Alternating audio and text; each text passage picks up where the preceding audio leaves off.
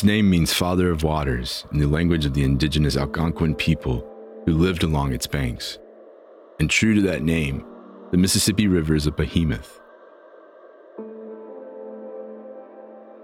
Stretching 2,340 miles from Lake Itasca in Minnesota, gathering smaller streams and tributaries along its southerly route until finally dumping into the Gulf of Mexico, south of New Orleans. The river, the largest in North America, has come to represent a major division of the United States. The de facto line that separates East from West. Mark Twain wrote, Now and then we had a hope that if we lived and were good, God would permit us to be pirates. He wanted to be on that ocean, that river. Pirates, floating towards positive fortune in any way they could grab it. That's that river. That's that ocean. Just like all huge bodies of water, stories fly around and out of its existence. Its influence is impossible to grasp into specific words. Its age makes it impossible to really know. Yet, as static as your old AM radio, it's always there.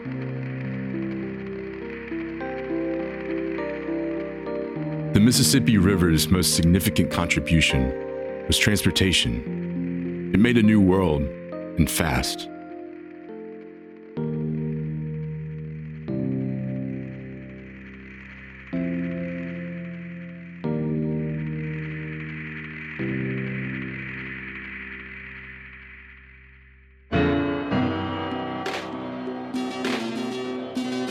For decades, goods and people have traveled up and down its muddy waters, spreading commerce all along the way. Before the rise of the railroad, waterways were the most efficient method of large scale inland shipping. The old Big River was king. Nothing was like it before when it came to the commerce game. The amount of success port towns like St. Louis, Memphis, Vicksburg, Natchez, and even New Orleans saw and experienced at various times throughout their timelines wouldn't have been possible without the mighty Mississippi and or something connected to its commerce chain.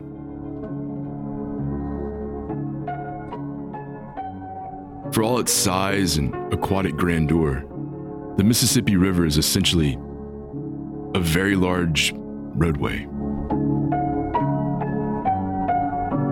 So, if we're talking about transportation now, and the mediums upon which we can do this, you got to define this.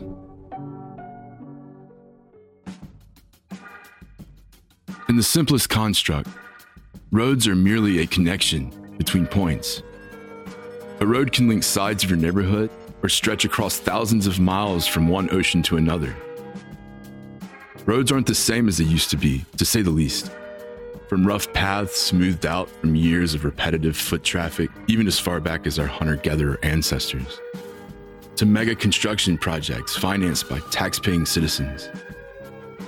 Our definition is broad, but singular in its understanding. Just like a human voice, from its vocal execution and coming out of my mouth into a microphone, traveling to a finite source, which then captures this sound and keeps it there for us to review whenever we want. Point A to point B, voice to memory source. We can see and hear, and more importantly, feel its linear existence. This is a road. It goes from point A to point B.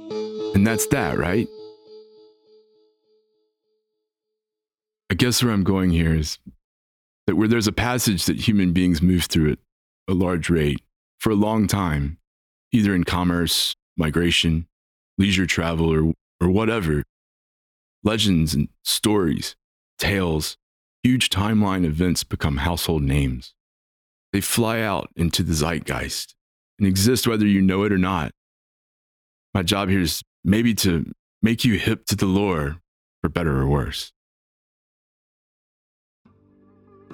I'm Cole Furlow. Welcome to this episode of Strange Wanders.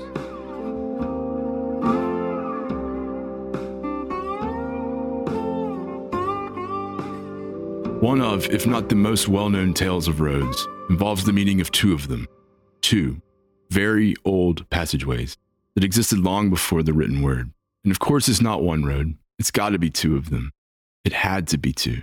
Double the fun.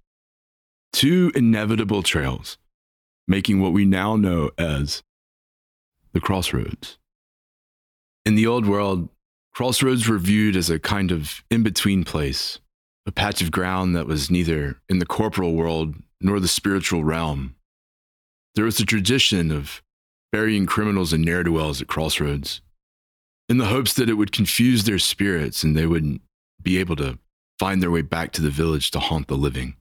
Directionally challenged phantoms, damned on fire and eternity spirits aside, rural or non rural crossroads are also said to be portals for contacting all sorts of supernatural beings. More times than not, to the detriment of the very people seeking them out. In Western folk mythology, a crossroads can be used to summon a demon or devil in order to make a deal. This legend can be seen in many stories. For example, the 1587 Historia von D. Johann Fausten describes the character Faust, inscribing magic circles at a crossroads in order to summon the devil.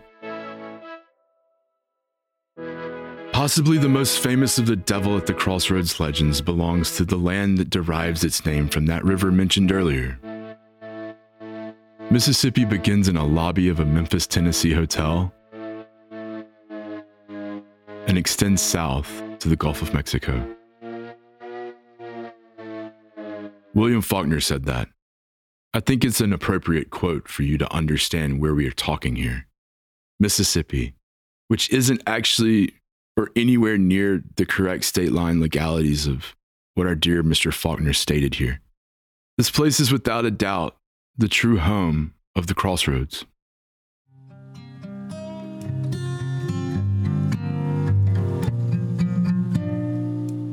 Western portion of the state of Mississippi is flat, hot, and extremely fertile. Once was one of the wealthiest regions of the country the area was plunged into poverty following the Civil War, and rightfully so. Reconstruction created a future that broke the past's foundations. The timeline was about to be sailing into uncharted territory, so to speak. And this era moved slow and rarely in positive directions. After the end of Reconstruction, reactionary governments across the South legislated institutional racism and then what came to be called Jim Crow laws. These laws were highly oppressive to the black population. Irish poet W.B. Yeats said, Do not wait to strike till the iron is hot, but make it hot by striking. I read this quote a good bit, make it happen, kind of like Nike's Just Do It slogan, but more on the, the lines of a fierce energy, an inertia that's undeniably snowballing into a moment in time when we can never go back and expect the same vantage viewpoint we had. That's a good way for me to help you understand exactly the tenacity and potency of this generation's art. This was an environment harboring a movement that would revolutionize entertainment and performance art across the world for decades to come. Blues, a mashup of jazz, traditional African song, black church hymns, and various other strands of music, was born. The blues of the Mississippi Delta would give the world its first true American artistic archetype. Or you could say a, a clear cut blueprint for much of the timeline's music to come. Okay, I get it. Some of you blues doctors out there screaming Scott Joplin and the ragtime music of the Midwest. Yeah, okay, I hear you. We are not here to gatekeep merely setting up the telescope lens upon which our dear listeners' attention peers. Blues music's influence has been confirmed a thousand times over. Y'all don't need me to tell you that.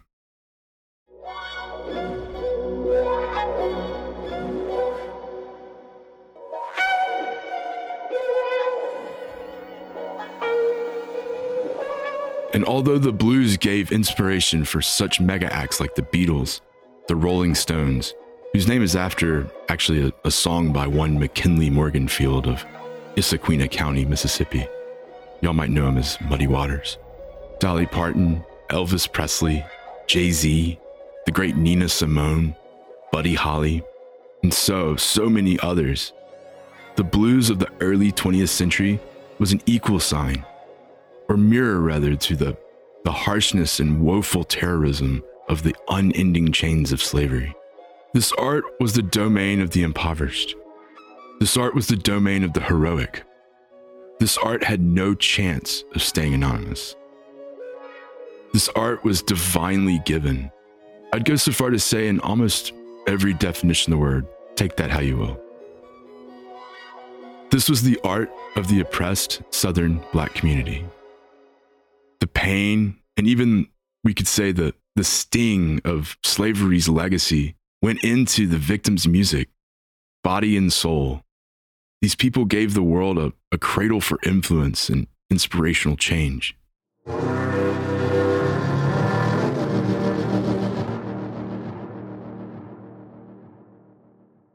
Mississippi is ground zero for that blues. It's so true that a nightclub by the same name exists. It's, it's called Ground Zero Blues Club. It operates in the Mississippi town of Clarksdale. The voice of God himself and Charleston, Mississippi's favorite son, Morgan Freeman, owns the joint. All this background about blues music to give some context to the famous story of musician Robert Johnson and the Crossroads. You've probably heard some version of the tale. Robert Johnson, a struggling blues musician in the early 20th century, journeyed to the crossroads at midnight and met the devil, to whom he summarily sold his soul. And in exchange for agreeing to eternal damnation, old Bob Johnson was gifted the ability to produce blues music the likes of which had never really been heard before. I mean, like, literally, this man's music was from another planet. Go listen to it and tell me I'm wrong. Now, this deal hardly seemed like a fair trade. An eternity of suffering in the depths of hell for a few years of notoriety, strumming, and singing. Didn't y'all know this though? People always look for fame or always look for the fountain of youth, and they always make the same grave mistakes or always make the same dumb calls. And it's always dealing with the Prince of Darkness. It would seem the old adage is true. The devil really is in the details, but no one reads them. The real story of Robert Johnson is not entirely clear.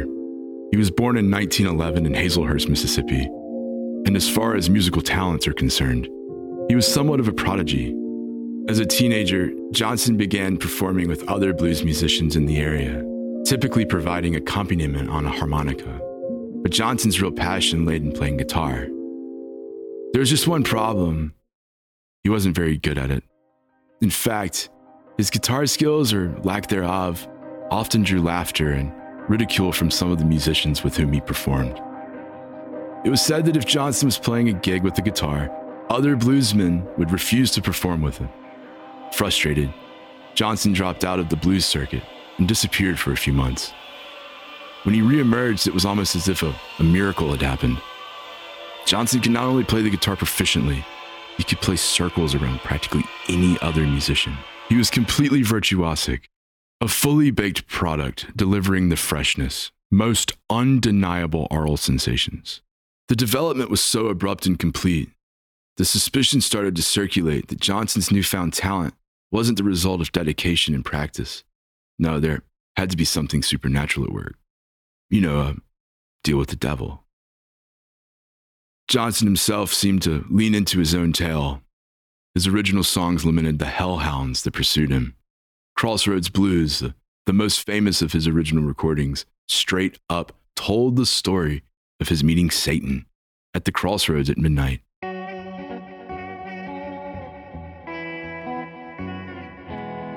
I like to think he made people believe in hope somehow, even if Beelzebub was in shotgun.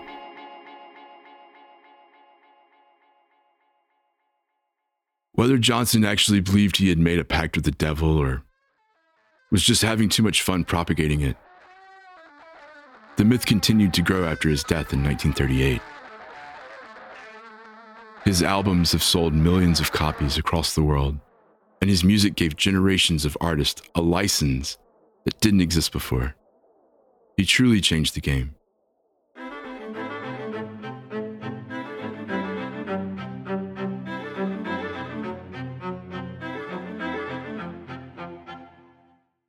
If you really want to see the alleged real crossroads, look no further than your local American Rand McNally.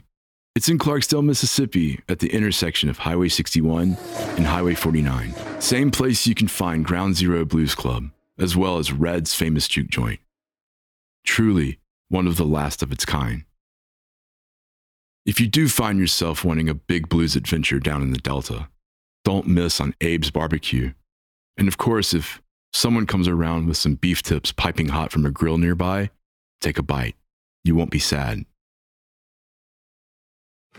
At Mississippi's legendary restaurants, every bite tells a story. A story with unforgettable characters whose restaurants have become institutions that have built a community around food, relationships, and hospitality. A medley of influences and traditions that spans generations and crosses continents. Experience dining that appeals to all your senses, including your sense of adventure. Get started at visitmississippi.org/flavors. Mississippi, wanderers welcome. Today, Highway 61 and the surrounding region attract visitors from across the world. In addition to Ground Zero Blues Club, visitors can tour the only Grammy museum outside of Los Angeles, in Cleveland, Mississippi, sample some of the most lauded steaks in the country at Doe's Eat Place in Greenville, Mississippi, and drive, cycle, or hike through the hilly National Military Park in Vicksburg, Mississippi. If you're rolling through the Vicksburg Military Park, you might want to keep one eye looking over your shoulder. The expansive stretch of hills and bluffs is the site of the Siege of Vicksburg, one of the deadliest and most pivotal battles of the Civil War. The eventual victory by the Union forces there gave the North effective control of, wait for it, wait for it. Yeah, you guessed it, the Father of Waters, the old big king, cutting New Orleans and Texas off from the rest of the Confederacy. The old big river always has a say. The battle for Vicksburg was long, super long by Civil War standards. In fact, at 47 days, it was the longest of the war. And it was bloody. The Union Army lost nearly 4,000 men. For the Confederates, the toll was eight times that. Among the casualties, oddly enough, was also one camel. As you might expect, the scene of so much death and suffering has left plenty of stories of spectral activity in its wake. The park is home to thousand days of graves of fallen soldiers, many of whom, it would seem, aren't ready to surrender quite yet. Weirdly enough, about two months ago, I discovered my family tree, and it led me to my fifth great grandfather, who died in that same bloody siege in Vicksburg. Under the command of Colonel William T. Withers, James Madison Furlow, born in Louisiana by parents born in North Carolina, by parents born in England.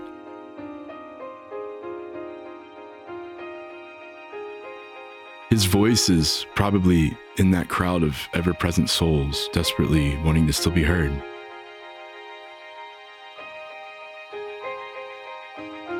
A monument sporting the faces of five Union commanders from Pennsylvania has been said to cry tears of blood.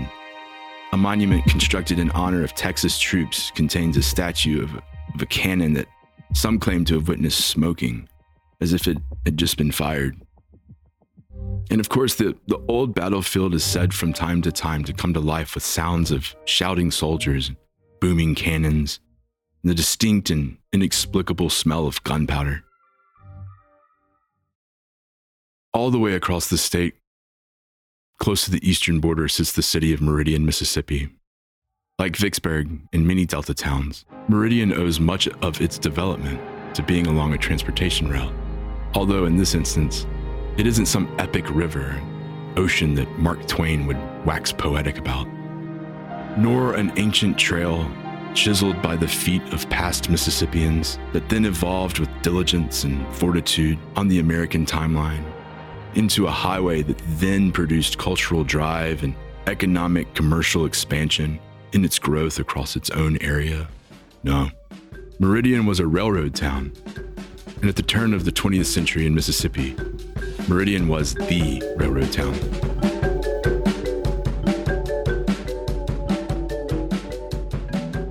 In 1900, five major rail lines powered a daily volume of 44 trains passing through the town.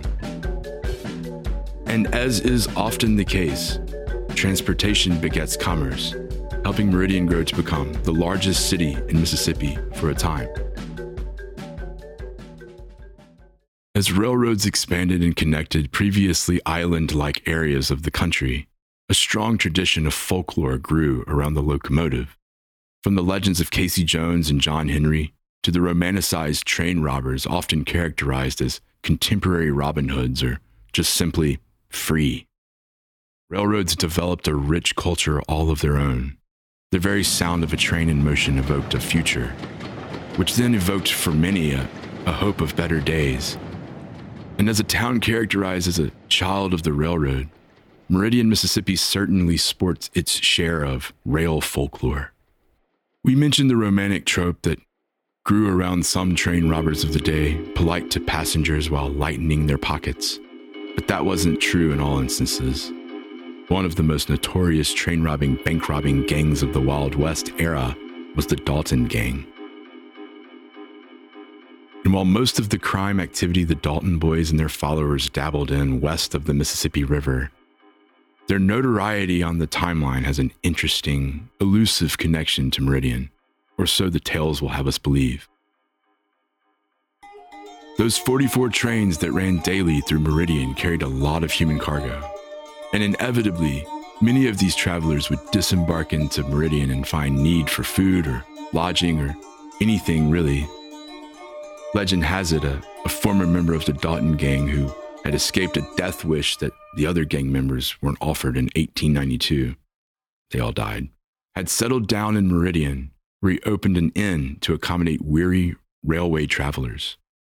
This man, reputedly known as Stuckey, the legend doesn't really record his last name, wasn't, however, a reformed criminal turned entrepreneur, at least not in a traditional sense. It was that Stuckey would rob and murder his guests and then covertly bury their bodies on the banks of the nearby Chunky River. And he got away with it, at least for a while. But after murdering an alleged 20 victims, justice finally caught up with Stuckey in the form of a noose around his neck. It was purported that Stuckey was hung on the very bridge that spanned the Chunky River, the exact site he had used to dispose all of those bodies. It didn't take long before passerbys of the bridge started to occasionally notice the figure of an older man carrying a lantern patrolling the banks of the river, only to disappear if he was uh, somehow approached. We can't say if the apparition is that of Stuckey, sentenced to an eternity wandering the very shores whose soil held the remains of the atrocities he committed, or if he is one of the victims of these atrocities. What is more certain is that the shadowy figures some have seen dangling from a rope tied to the bridge, often accompanied shortly thereafter by a phantom splash, is something like a body broke the surface of the water, is without a doubt the residual image of the Wild West outlaw turned homicidal hotelier Today, the bridge spanning the Chunky River just to the east of Meridian is known as Stuckey's Bridge. Coincidence or not, a chain of gas stations is still in operation. And you guessed it, its name is Stuckey's. And yes, they still accommodate weary roadway travelers.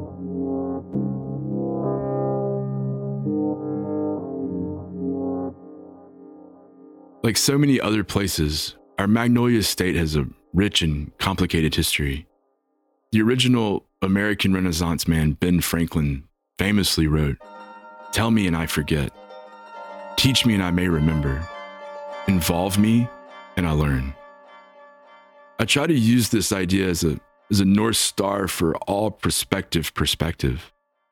When knowing our part, we are given the responsibility of choice, which ultimately was the first goal of our founding fathers freedom. The sin of slavery and segregation can never be excused, but it is also to remember Mississippi is a launching point, a ground zero of a freedom movement that has benefited people from all across America. Where there's oppression, there's a force just as strong pushing the other way. Mississippi moving forward is that lighthouse on the shore. Sail to us, we'll guide you in, we'll show you what we've learned. Mississippi's cultural portfolio, from music to food to literature, philanthropy, education, and even sports, our small home till the end of the world nestled up closely to an ocean flowing one way, has had an outsized impact on pop culture worldwide. Mississippi's landscape is varied and beautiful. Her pastoral winds, breathing through the pines all the way down to the real ocean, sends an honest feeling of wonder wherever you are. Her people are warm and charitable, just like the river bending through the delta, giving sustenance and fertility. The people give you happiness and accommodation. If you ever find yourself with the opportunity, take some time and traverse our state, stopping to explore and enjoy everything the namesake of the Father of Waters has to offer the old, big river that flows one really epic way. The only caveat don't linger too long at any crossroads. We want you coming back for seconds.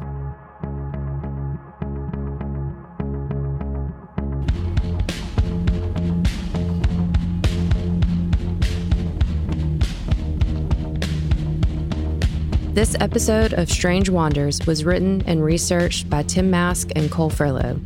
Sound design, editing, and narration by Cole Furlow.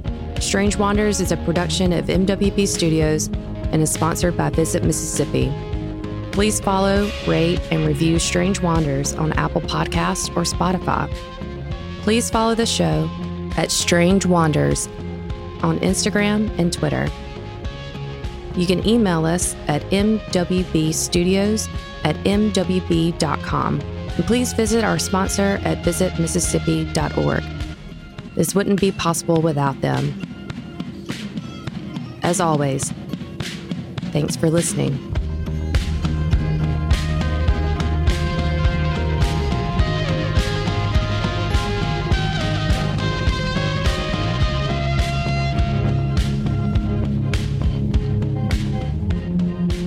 This podcast produced and distributed by MWB Studios.